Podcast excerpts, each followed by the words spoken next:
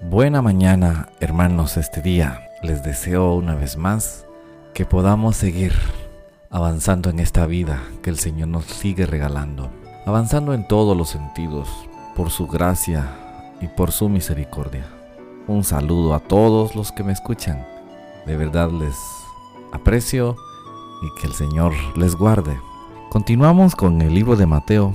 Hoy nos corresponde el capítulo 9 porque ahí está un, encuentro, yo diría, muy peculiar que yo quiero analizar este día.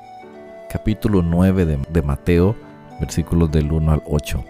Entonces entrando Jesús en la barca, pasó al otro lado y vino a su ciudad.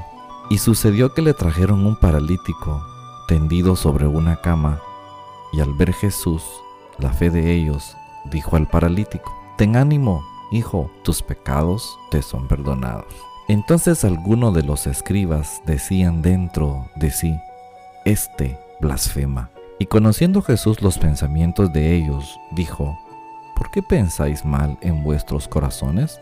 Porque, ¿qué es más fácil decir? ¿Los pecados te son perdonados? ¿O decir levántate y anda? Pues para que sepáis que el Hijo del Hombre tiene potestad en la tierra para perdonar pecados, dice entonces al paralítico, levántate, toma tu cama y vete a tu casa. Entonces él se levantó y se fue a su casa. Y la gente al verlo se maravilló y glorificó a Dios que había dado tal potestad a los hombres. Ahí estamos entonces, hermanos. En mi primer lectura, desde que empecé a llevar las líneas, dije este es el encuentro de Jesús con un paralítico.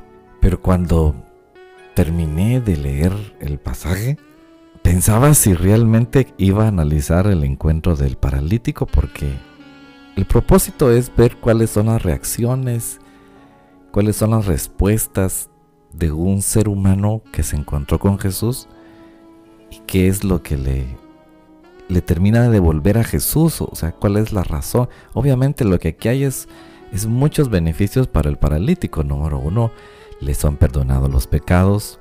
Dos, es sanado, es liberado de, de todo lo que lleva años de estar sufriendo. Y el único que dice que el paralítico hace algo por Jesús es el evangelista Lucas.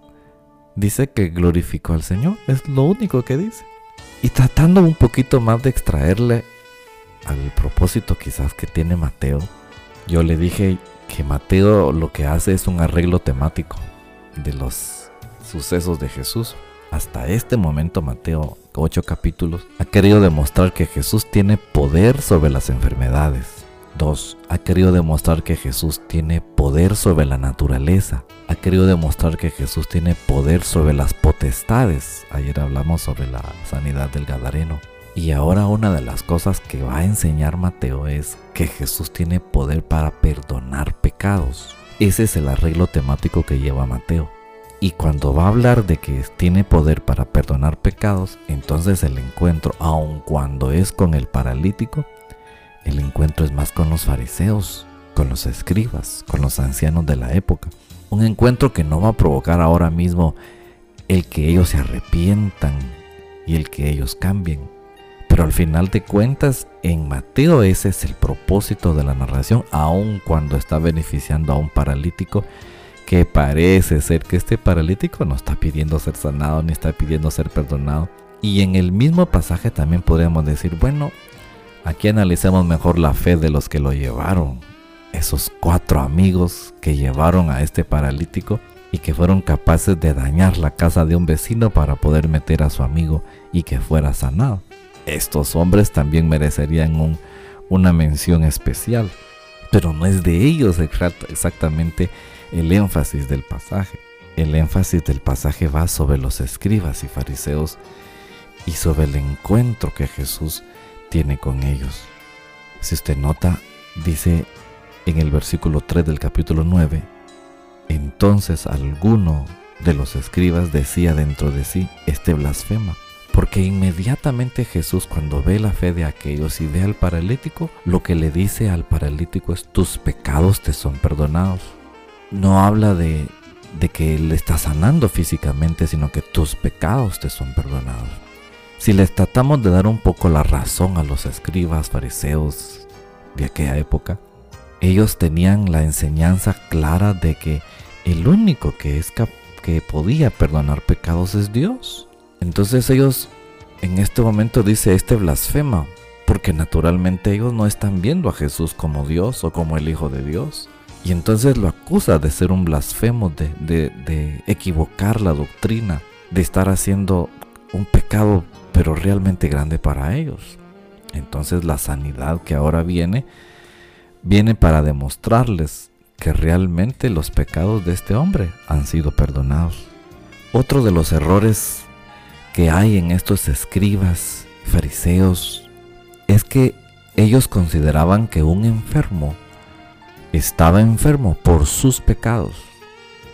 Había la clara enseñanza hasta este momento de que todo enfermo que había era por culpa de su pecado. Bueno, entonces Jesús les va a quitar dos grandes errores. Uno, que Él es Dios y como no creían en Él, Él es capaz de perdonar pecados. Y dos, que una vez perdonados los pecados, pueden haber sanidades. Y Él sana a aquel paralítico para demostrarles entonces que Él tiene autoridad para perdonar pecados y para sanar. Es entonces un encuentro para quitar errores. Es un encuentro para, para demostrar quién es Jesús. Hermanos, al analizar eso, nosotros en este tiempo, ¿cuántas cosas habremos aprendido nosotros y no las habremos aprendido bien? O aun cuando hemos aprendido de repente cosas, ¿cuán original será nuestra fe hacia Dios? Y ahora que nos hemos encontrado con el Señor, el Señor quiere deshacer de nuestra vida errores, quiere demostrarnos realmente quién es Él. En esta mañana, al analizar este pasaje, hermanos, estaremos considerando nosotros a los demás que tienen enfermedades y problemas como pecadores. ¿Habremos adoptado esa enseñanza moderna de un evangelio diferente que dice que el que es pobre es porque está en pecado. El Señor todavía quiere encontrarse con todos aquellos que quieren conservar esa clase de errores. Los fariseos de aquella época creo que ya tenían la posibilidad de haber leído Job, pero no lo hicieron.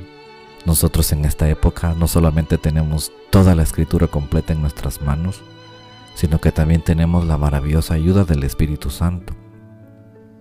El libro de Job nos enseña que el justo puede sufrir, que el justo puede pasar circunstancias difíciles. En este tiempo que estamos viviendo, hermanos, podemos descubrir que muchas personas quizás están en aflicción y usted y yo no vamos a decir están en aflicción porque son pecadores.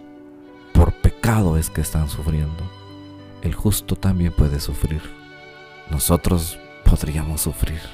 Quién sabe por qué, pero nosotros también podemos pasar. Pero lo más importante que hoy tenemos que entender, que nuestro Dios puede perdonar nuestros pecados. Solamente Jesús es capaz de perdonar nuestros pecados. Y no solamente puede perdonar nuestros pecados, puede sanar nuestros cuerpos. Este día tenemos esas dos bendiciones al alcance. Que perdone mis pecados y que sane mis dolencias. Cualquiera que sea su situación, yo estoy seguro que, que las dos son necesidades de nosotros en este día. Padre eterno, te pedimos que nos perdones. Tú que sabes escudriñar las mentes y los corazones, perdónanos. Te pedimos que nos sanes, si necesitamos ser sanos, sánanos. Pero la bendición más grande que un ser humano puede recibir es el perdón de sus pecados. En esta mañana nos ponemos en tus manos y que tu gracia y tu misericordia llegue a nuestras vidas. En el nombre maravilloso de Cristo Jesús. Amén.